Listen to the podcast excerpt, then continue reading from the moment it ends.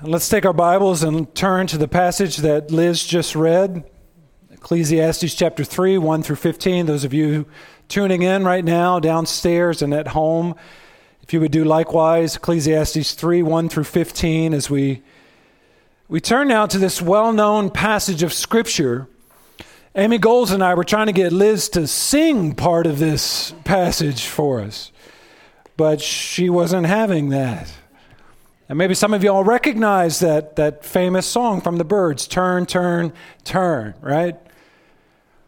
I remember when I was a kid, I, I read Ecclesiastes 3. I guess I was a teenager around the time that I read this for the first time.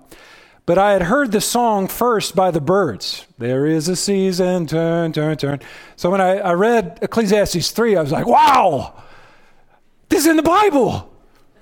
God wrote a pop song. And it's good. How cool is that? You know, whenever I read the Psalms, you know, as I work through the Psalms, these great songs come to mind. This is fresh in my mind because, you know, Sonia and Alistair and I were working through the Psalms for morning devotions together. So inevitably, after we work through a psalm, we start to sing something, a hymn or something from my youth. Something comes, and we, I'm singing, singing these songs, these worshipful songs. Well, I'll just tell you when I read Ecclesiastes, the songs that come to mind are, let's just say, less than worshipful songs. You know, the, the, secular songs I used to listen to, like Turn, Turn, Turn, the Byrds. I've been singing songs all week after studying Ecclesiastes 3. I've been singing Steve Miller Band. Time keeps on slipping, slipping, slipping into the future. I've been singing this other song from my high school days. It's a song called Time by Hootie and the Blowfish. Y'all know that song? Time, why you punish me? I love that song. I wanted to sing like Darius Rucker when I was in high school. That cool, gravelly voice. I didn't have it. And that's an interesting song. It's what I kind of want to intro this message with today. Because if you, if you listen to that song, if you really study it, the, the tone of it is very similar to Ecclesiastes 3. It's, it's less positive than Turn, Turn, Turn, that bird song. Because here's what they write Time, why do you punish me? Like a wave bashing into the shore, you wash my dreams away. How dare you, time? Can you teach me about tomorrow? And all the pain and sorrow running free. You know, when Solomon's, this message is about time, and, and Solomon's talking about time here, and when he's talking about it, he's not, just so you know, he's not talking about the wonderful aspects of time and how time turns and how it's so fluid and things just move forward so beautifully. I mean, there's an aspect of that, but really what he's saying, what, what Solomon is frustrated by is that time keeps marching on.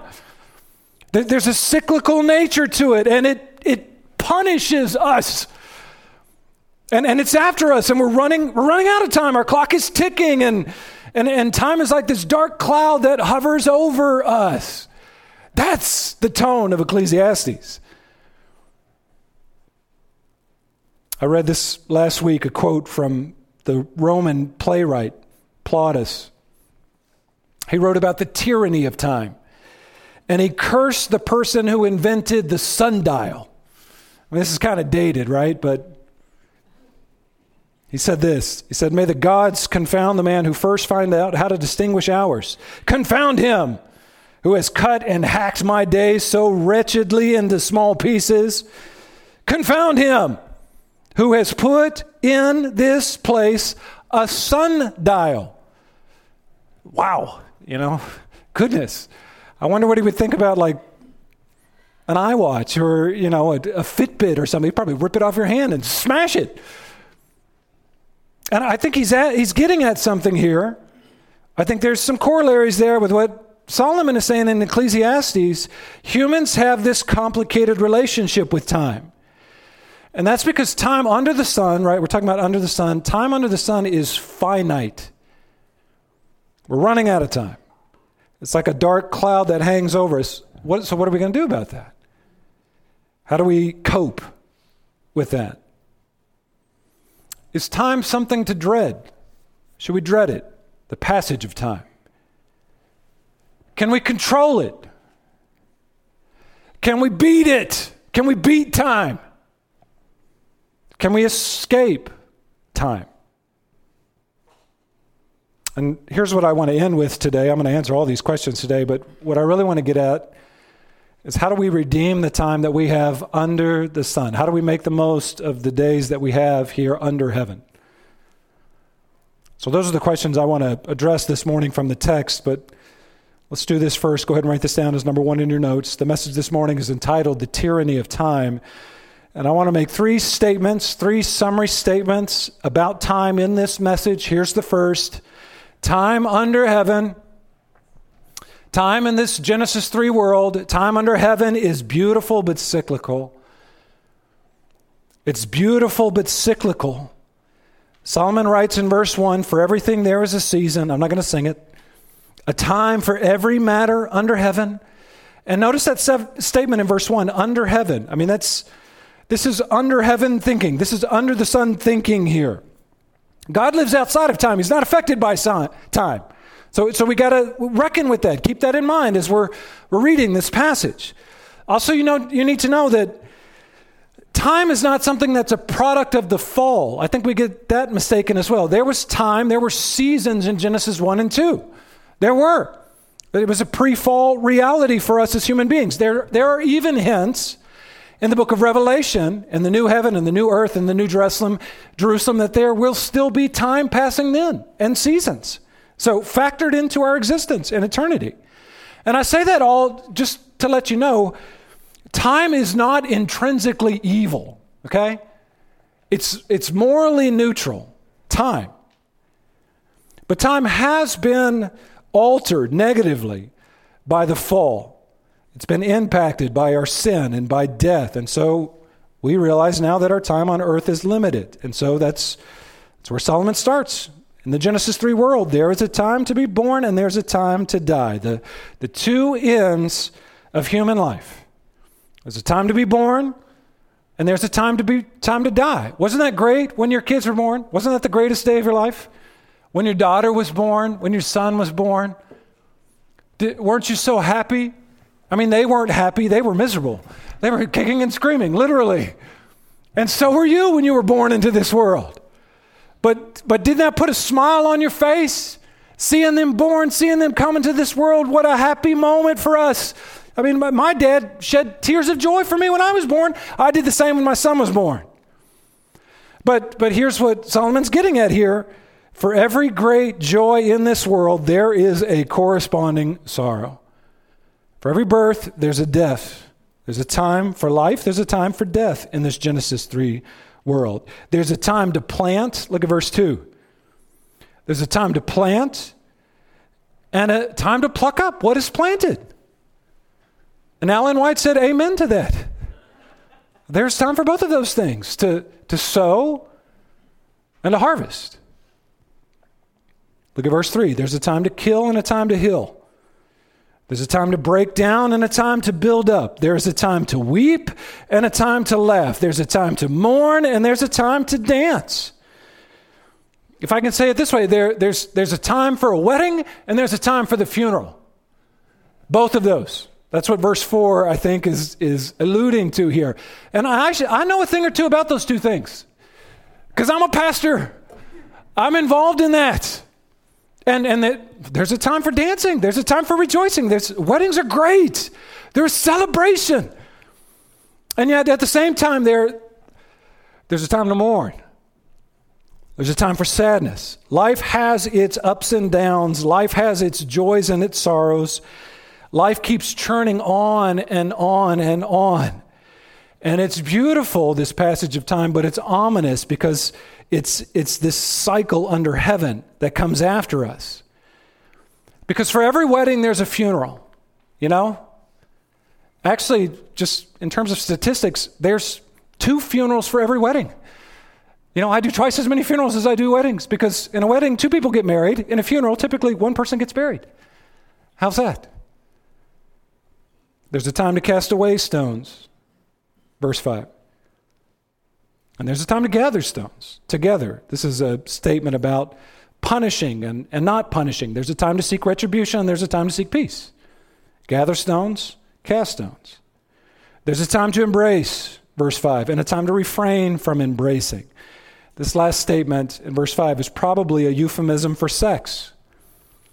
There's a time for celibacy and there's a time for intimacy. We know that from Solomon's other book, Song of Songs. Don't awaken love until it's time. There's a time to keep, verse 6. Sorry, there's a time to seek and there's a time to lose. There's a time to keep and a time to cast away. Warren Wiersbe calls verse 6 the, the biblical justification for garage sales, right here. There's a time to give stuff away and to stop hoarding stuff. There's a time to tear and a time to sow. There's a time to keep silence. I don't like that. I'm an extrovert. And there's a time to speak. It's time to keep silent. I've had to learn that as an extrovert. Some of you introverts are like, that's easy. You just do it. Well, there's also a time to talk, introverts. There's a time to say stuff. And, and one of the things that you have to learn as a leader in the church is probably one of the hardest lessons is when to talk and when to not talk and be silent. That's a sign of maturity. There's wisdom here. There's a time to love and a time to hate, verse 8. There's a time for war and there's a time for peace. You know, sometimes you got to make war to protect the interests of your nation. And only an idealist would think in this Genesis 3 world that, that there's never a time for war. But there's also a time for peace, and only a fool and only a warmonger would perpetually seek conflict with other people or with other nations. There's a time for both of those things. So, so here we go. Let's just summarize verses 1 through 8 here. You have all of these antitheses.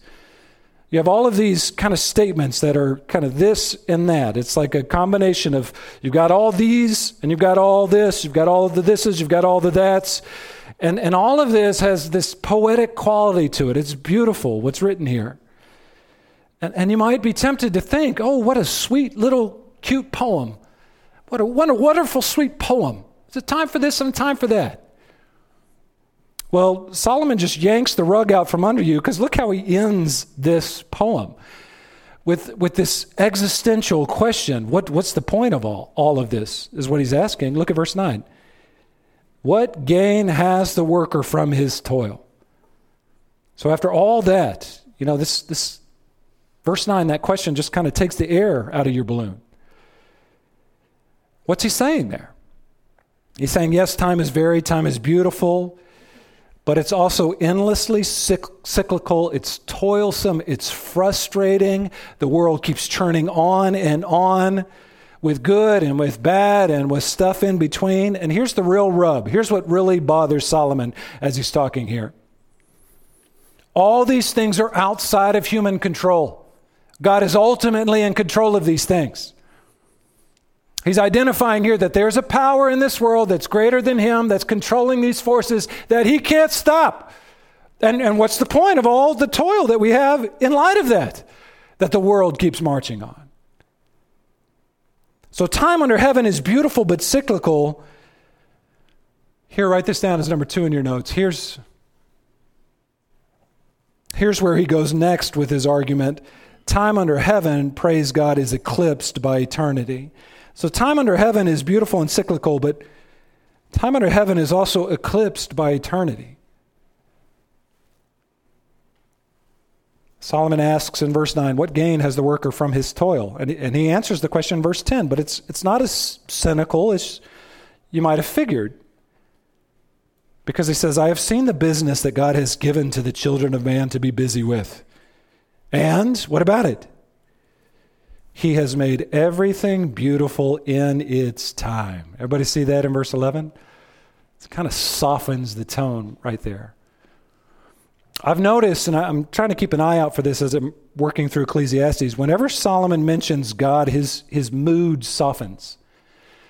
It's like all the cynicism just kind of spills out of him, and he gives a perspective that's good and wholesome and God honoring. And, and I, I, see that here. All of a sudden, God shows up. He mentions God. He didn't talk about God a whole lot in chapters 1 and 2 and all. And now he says it's beautiful. God has made everything beautiful in his time. Here's the analogy that came to mind. I was thinking about this. You know, it's, it's, it's like King Saul. If you remember King Saul, he was a grumpy king who had a, a bad spirit inside of him. And whenever he had this bad spirit come over him, the, you know, the boy David would play the harp and it, it would soothe him. I kind of see something similar here. You know, the old man Solomon is real cynical. He, he mentions God and it just kind of eases the cynicism inside of him and he softens his mood. I've seen the business that God has given to the children of man to be busy with, he says. He has made everything beautiful in its time. The point of this, yes, God is in control. God is controlling all these things, even time, and, and God is making it beautiful. God is making everything beautiful in its time. He's making everything beautiful. Everything. What, what does your Bible say? Does it say some things or does it say everything? What's it say? Help me out there. Verse 11. He has made what? Everything. Everything in your life beautiful in its time. I mean, you might ask, like, how is this thing in my life beautiful that happened? This is really the Old Testament equivalent of Romans 8:28, And we know that for all those who love God, all things work together for the good of those who love God and are called according to his purpose. This is, this is the Old Testament version of that. So you might ask, well, does God make all the suffering in our world beautiful? Yes, he does. And yes, he will. And it's time. Does God, does God make my heartache beautiful? That thing I went through? That, that the loss of that loved one? My broken marriage? my, my un, the, the ungodly attacks of my enemies on me, does God make that beautiful? Yes, God makes that beautiful in, in its time, in His time, in His perfect timing. He's going to use that for good. God will take it and God will work it, even the harder parts, the killing, the healing, the weeping, the laughing, the war and the peace, the love and the hate, all of it, and He will make it beautiful in its time. I think the greatest example of this, let's just go right to the greatest example of this. And I'll ask you a question What is the worst thing that has ever happened in human history? What is the worst thing that we've ever done as humans? We took, a, we took an innocent man, the God man, God in the flesh. We took this innocent man who had never sinned and we, we humiliated him and we brutalized him and we crucified him on a cross. Worst thing that's ever happened in the history of our world. Can I ask you another thing, though? What's the best thing that has ever happened in the history of our world? The crucifixion of that Savior, Jesus Christ. Why? Why? How could that be beautiful? Because God has used that to pay for our sins. He, he has He's taken all things and made them beautiful. Even that, even that horrible thing because all things work for the good of those who love him who have been called according to his purpose. And if you, if you think about it in your own life, I've been thinking about that this last week. Like, well, I mean, I, I've had some hard things happen in my, how are those beautiful? And if you stop and think, I bet if you look at the transformative moments in your, your life, you'll, you'll say these, these bad things, these hard things, God has made them beautiful.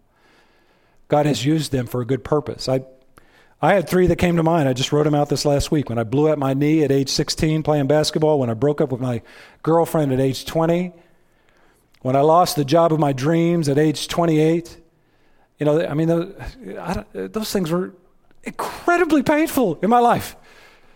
I was looking through my, actually, I did a study on Ecclesiastes in a small group, and I was looking through my notes in that small group, and I, I wrote down those three things as the hardest things that I went through in life.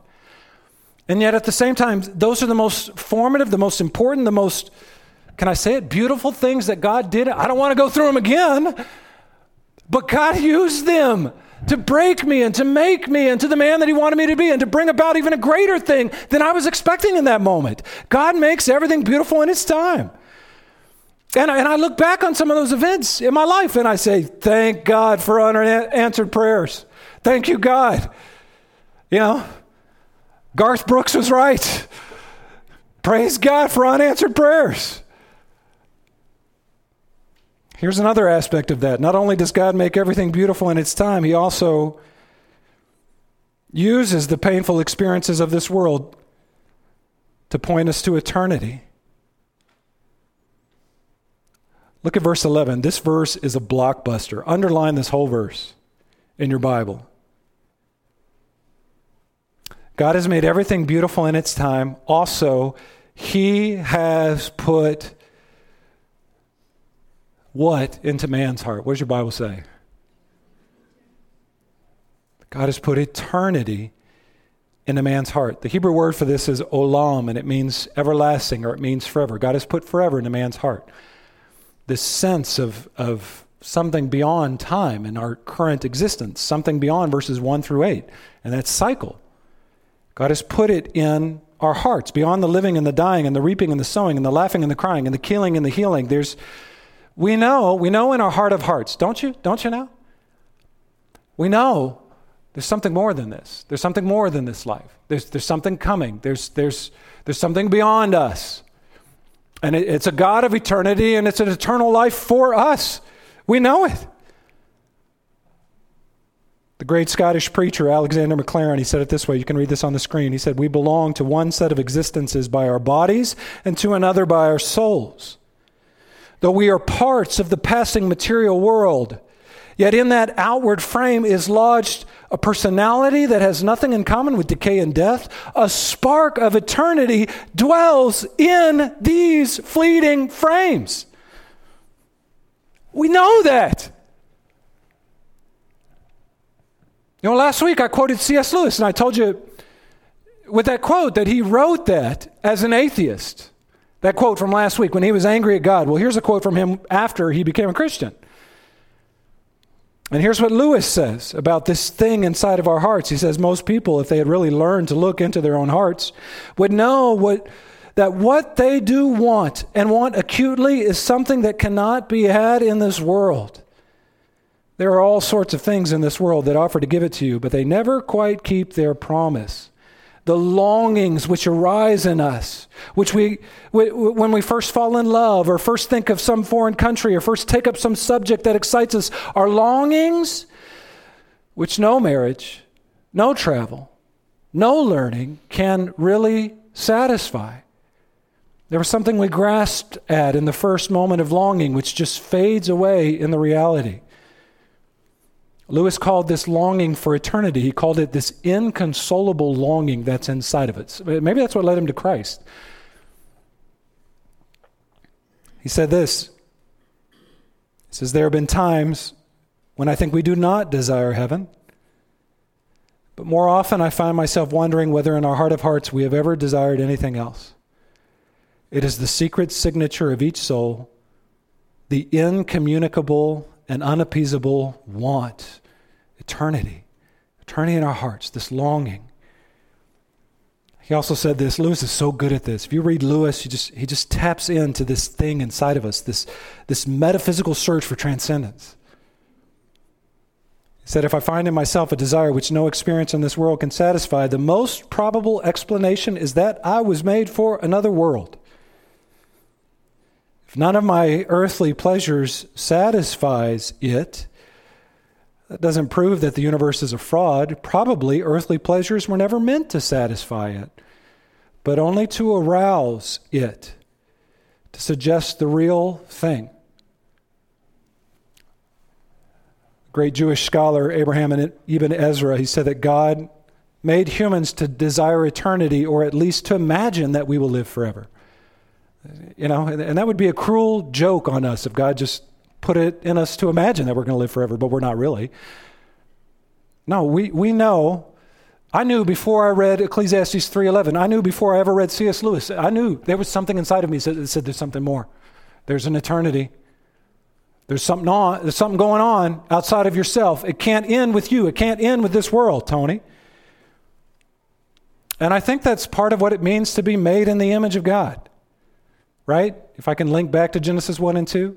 You are an image bearer, men and women both. You are image bearers.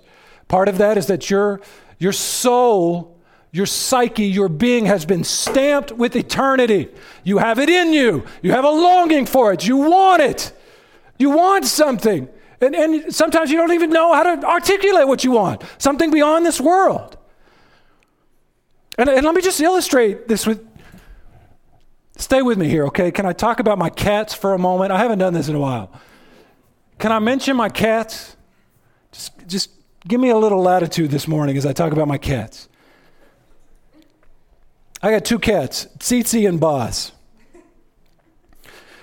And I, I'll just tell you, because I know them pretty well, and I know the Bible too. Neither of them have ever had a cogent thought in their entire lives about the afterlife. Never. All they care about is the next trip to the food bowl. All they care about is going outside to hunt some mice. They never think about afterlife. And that's probably good because there is no afterlife for them. Are y'all with me? And, and, just to be clear, you know, when your dog Sparky dies, he's going into the ground and it's over. All right? We clear about that? He is not an image bearer. I'm sorry, but Disney lied to you again. All dogs do not go to heaven. It's really formative for me, and parents take a moment to teach your children this. I remember being five years old. I've told this story before.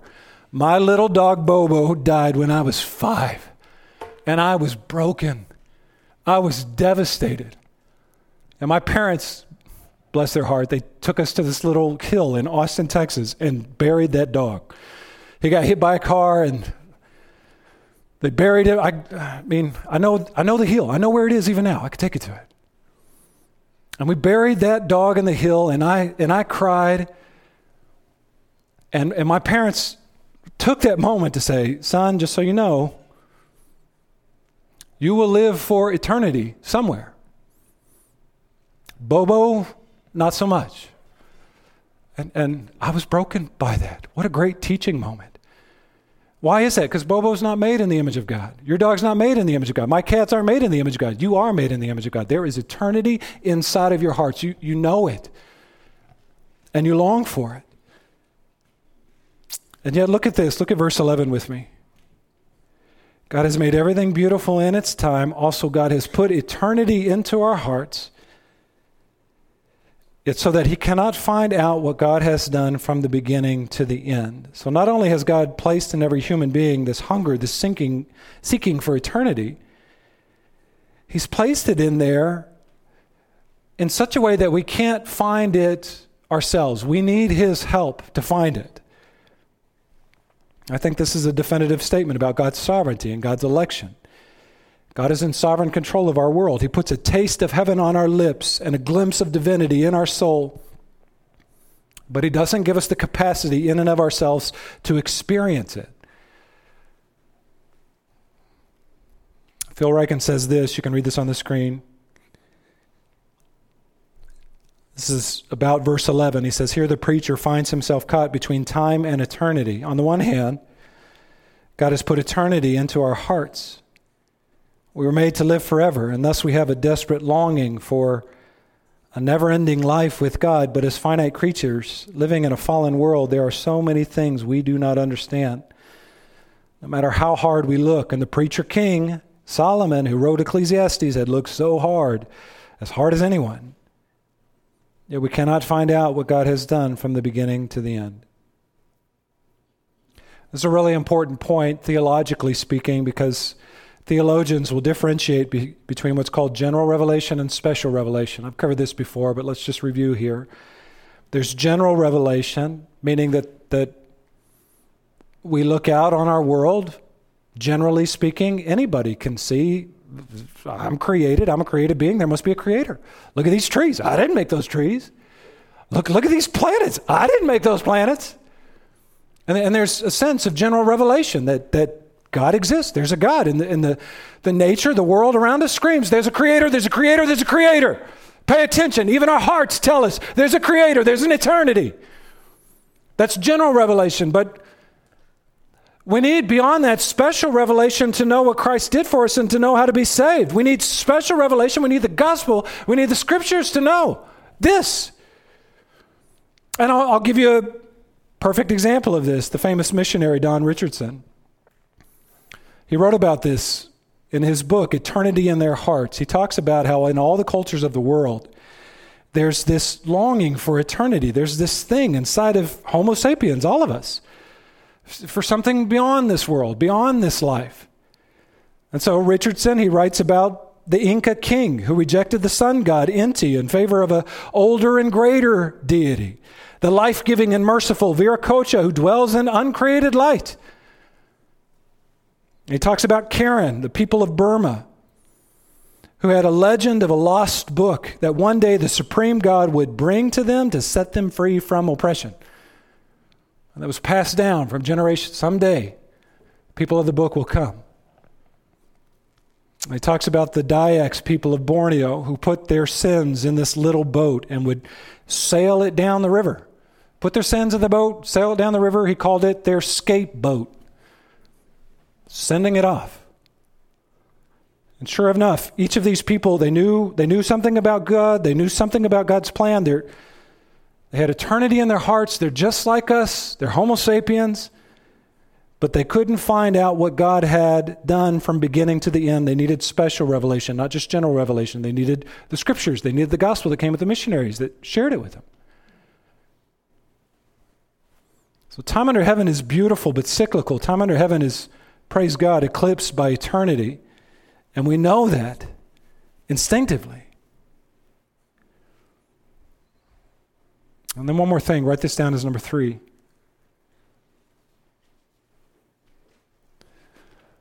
Solomon also tells us that time under heaven is fleeting. And yet it's to be enjoyed. Time under heaven is fleeting and it's to be enjoyed. Look at verse 12. Watch how Solomon now pivots after that blockbuster verse, verse 11.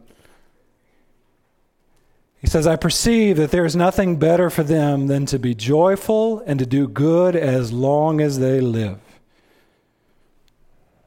In other words, your time is short. Seasons come and seasons go, and eternity is racing towards you, so make the most of your life. JFK said once, we must use time as a tool, not as a couch. Get to work, do something, use your life for something purposeful. Solomon says here, we must use our time for good and not evil. Solomon says time is short, so don't, don't stress out about it. Be joyful and enjoy life. You know, it's kind of surprising coming from Solomon. We see that nothing is better than to be joyful. Actually, that's kind of rich coming from him because he's kind of a grump in chapters 1 and 2. Now he's saying there's nothing better than being joyful, than doing good over evil. Don't worry, be happy. Do as much good as you can in this life. Joyfully. That, that do good statement is, it kind of catches you off guard. Like, okay, time is short, cyclical thing going on. Do good. Use your life for something meaningful because eternity's coming towards you. I heard Tommy Nelson say this last week. He was preaching on this topic, and he said to his congregation, When I do your funeral someday, give me something I can say. Give me something I can work with so I don't have to make up something about you. Can I just echo that? When I do your funeral, give me something to say. You know, and, and by the way, just for the record, I'm not going to make up stuff. Live a life that's full of goodness and, and God fearing and joy. You ever been to a funeral, men or women, both? I mean, you go to a funeral to this person, there's grief and there's mourning, but there's also the joy. You know, you ever been to a funeral like that? At, at, the sense of a life well lived. This person lived their life well. And they died, yes, and were sad, but praise God, they lived a good life. You ever been to a funeral like that? Make your funeral like that someday. So the preacher doesn't have to make up stuff about you. So that they have to turn it off. Like, okay, we got to go home. We can't keep talking about this person. That's the kind of life you want to live. Look what Solomon says in verse 13. Even though life is short, even though eternity is coming, he also says everyone should eat. Amen to that. And drink. and take pleasure in all his toil. This is God's gift to man. Praise God, I have a job. Do you ever say that on Monday morning? Or is it, ho hum, I'm off to work? Praise God, I have a job. Praise God, I have hands to use for work. Praise God, I have a brain to crunch these numbers. Praise God, I have a strong back to lift heavy stuff. For now, anyway. Praise God for that. Praise God for food and drink. Y'all with me? Can I get an amen on that? Praise God for food. Praise God that we can enjoy it. I mean, have you, I've had this moment. Have you ever had a moment like this? I've had a moment, several in my life, where I have taken a bite of a luscious piece of cake or a perfectly seasoned piece of meat. And I said, Praise the Lord, hallelujah. Ryan's had a moment like that. Y'all ever had a moment like that? I'm just doing what the Bible says here, okay? Eat, drink, and, and work and enjoy life. Listen, when I first tasted my wife's cooking, okay, can I tell you about this? When we were dating, I said, Hallelujah, praise the Lord. Do you want to spend the next half century with me? Can I put a ring on that finger? There's, a, there's, when you wake up in the morning, you drink coffee. Praise God for that. Drink it to the glory of God. This is so practical. This is super practical. Some of y'all know, we've been talking about this in my small group just how to praise God and thank God for the little things in life and not be pessimistic or cynical. And so I was thinking about this last week because I've had this injury. I hurt my hamstring playing basketball and it was like black. And so I couldn't play basketball for a month. And I, I was kind of down about it. Like maybe this is the end, you know? Maybe I'm too old for basketball. Maybe I need to take up golf, you know? And then I started to cry. I don't like golf. but I, I started to rehab my hamstring and I got it going again. And this last Friday, I went to the Decatur Athletic Center and I played basketball. And I just ran up and down the court. And I, I wish you could see the smile on my face as I just ran up and down the court, just enjoying the body that God had given me for a little bit longer, you know? And, the joy of that, I felt like Tom Brady playing a game for kids out, for kid, you know, with kids out there, doing something I'm too old to do. And, it, and there's, there's a joy in that. And, and, and, you know, the perfectly executed layup and the perfectly executed jump shot and the sound of the swish as the ball goes through the net. Y'all have any idea what I'm talking about? And it's so good to just enjoy the gifts that God has given you. Let's talk about coffee. That's not all about basketball. I love getting up in the morning and getting a hot cup of coffee and sitting in my chair and reading God's Word. Can I enjoy that? Is that okay? I, I love reading a good book. Anybody with me on that? Preferably a book on history or theology, sometimes fiction. I love watching a good movie with my wife, with my son. I love listening to good music, you know, preferably from the late 1900s, back when music was good. Can I do that? Can we do that? Can we enjoy the good gifts that God has given us? Yes, we can. My wife likes to make stuff with her hands. That's her labor. I like to write sermons, I like to preach. Some of you up here using your instruments, use it for God's glory. Praise God. Do that. Toil for God. Enjoy the gifts that God has given you, the work He's given you. I can't stand when people turn Christianity into something legalistic and dull and boring and joyless. That is not the Christianity that I've experienced. I don't want to live life like a monk in a monastery, subsisting on bread and water. Solomon says here that There's nothing better than to be joyful and to do good as long as we live, to eat and drink and take pleasure in our toil. Why? Because this is God's gift to man. And then look at verse 14. I perceive that whatever God endures, God, whatever God does endures forever. Nothing can be added to it nor anything taken away from it. God has done it so that people fear before Him. In other words, God is sovereign and you are not. God's stuff, God's work is going to last forever and yours is not. So we should adore Him and we should worship Him. And we should fear before him. Remember how this book ends? You remember Ecclesiastes 12? The end of the matter. All has been heard. Fear God and keep his commandments. For this is the duty, the whole duty of man. We've been trying to memorize that as our in my small group, and I almost have it. Just trying to keep that verse, that passage in our minds as we're working through Ecclesiastes. Fear God obey his commandments. Augustine said once, fear God and do whatever you want. In other words, if you fear God, then everything else will fall into line. I think, I think that's a great paraphrase for this passage. Fear God and do whatever you want. Enjoy life. Verse 15 that which is already has been, and that which is to be already has been. There's that cyclical thing again, and God seeks what has been driven away. In other words, God's work lasts forever. May his name be praised. And let me add to that only our work that's done for God and for God's glory will last forever. Only one life. Harvest Decatur. Only one life. Twill soon be past. Only what's done for Christ will last.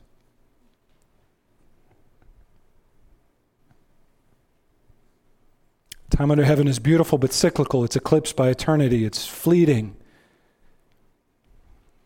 And yet it's to be enjoyed.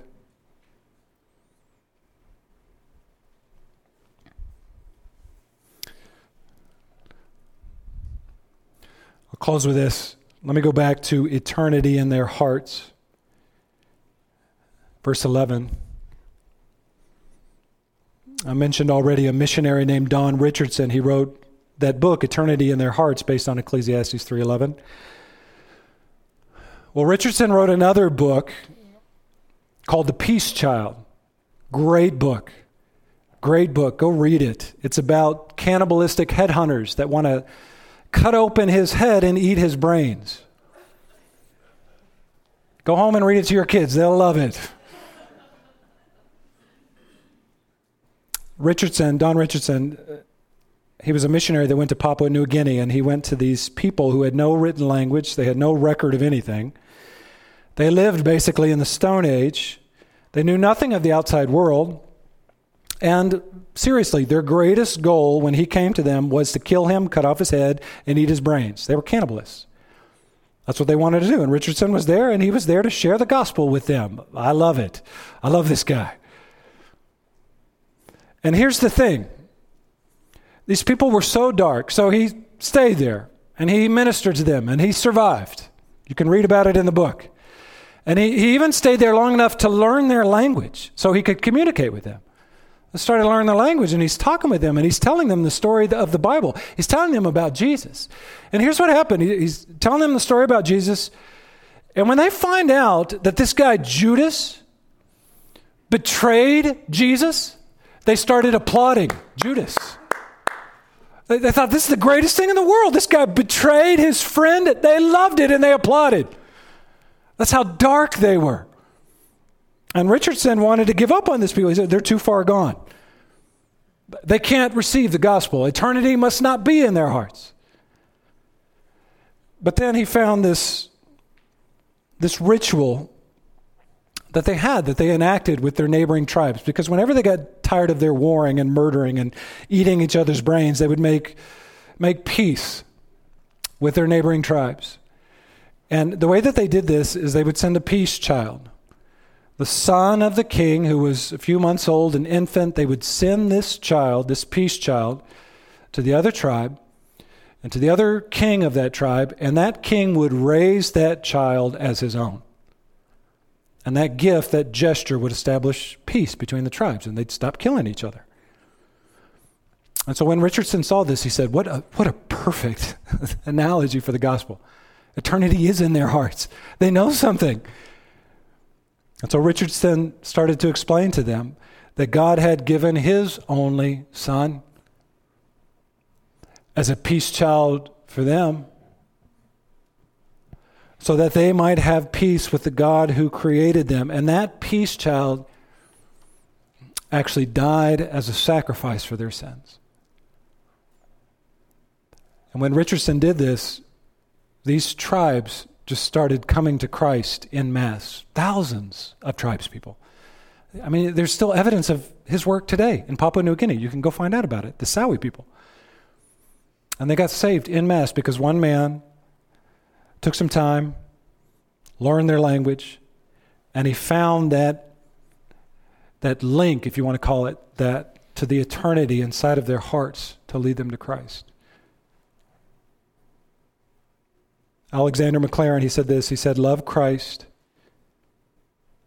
love Christ, and then the eternity in the heart will not be a great aching void, but it will be filled with the everlasting life with, which Christ gives and which Christ is.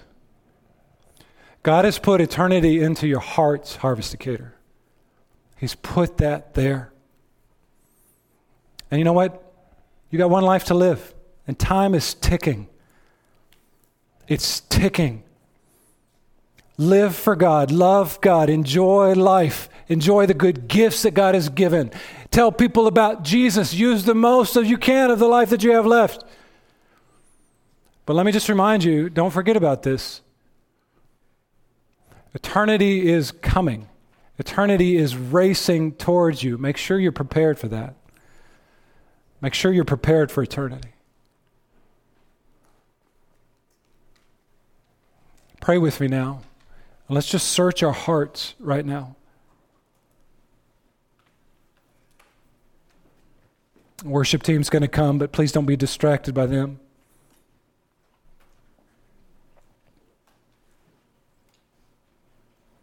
If you're online, if you're listening to this, those of you in this room, there's something in you. There is that knows, that knows that there's life beyond this life.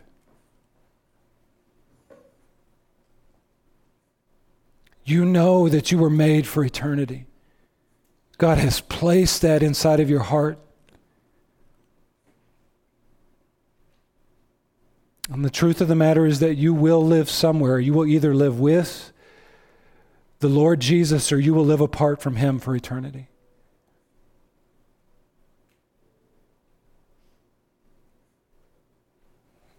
And God, in His grace and the fullness of time, sent his son to this world to enter into time and space, to die on a cross to pay for your sin, and your faith in that work, Christ's death, Christ's resurrection, is your ticket to eternity, is your hope for eternity. an eternity of peace without war, an eternity of laughing without weeping, an eternity with Jesus.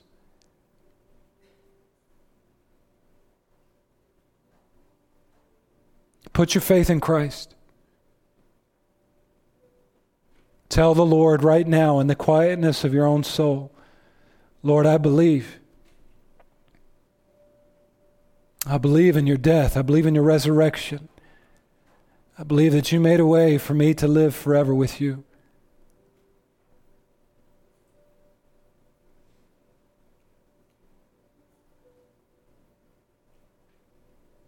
Lord Jesus, we come before you now. We are sinners saved by grace, Lord.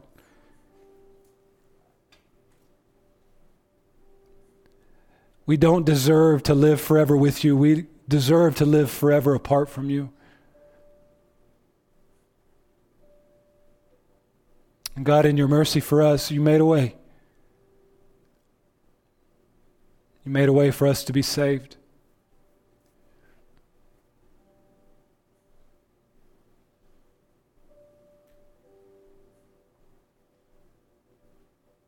So, Lord, on behalf of Harvest Decatur, I'm, I'm here to say thank you for that. And we can't wait for that day. We, we wish it would come soon.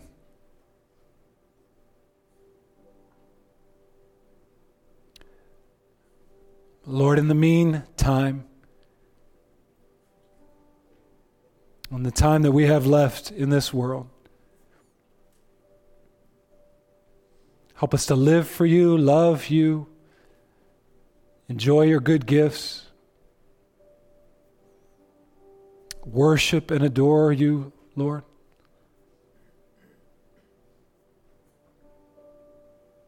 May the time that we have left in life be well spent for your purposes, I pray. I pray in the strong name of Jesus, our Savior. Amen.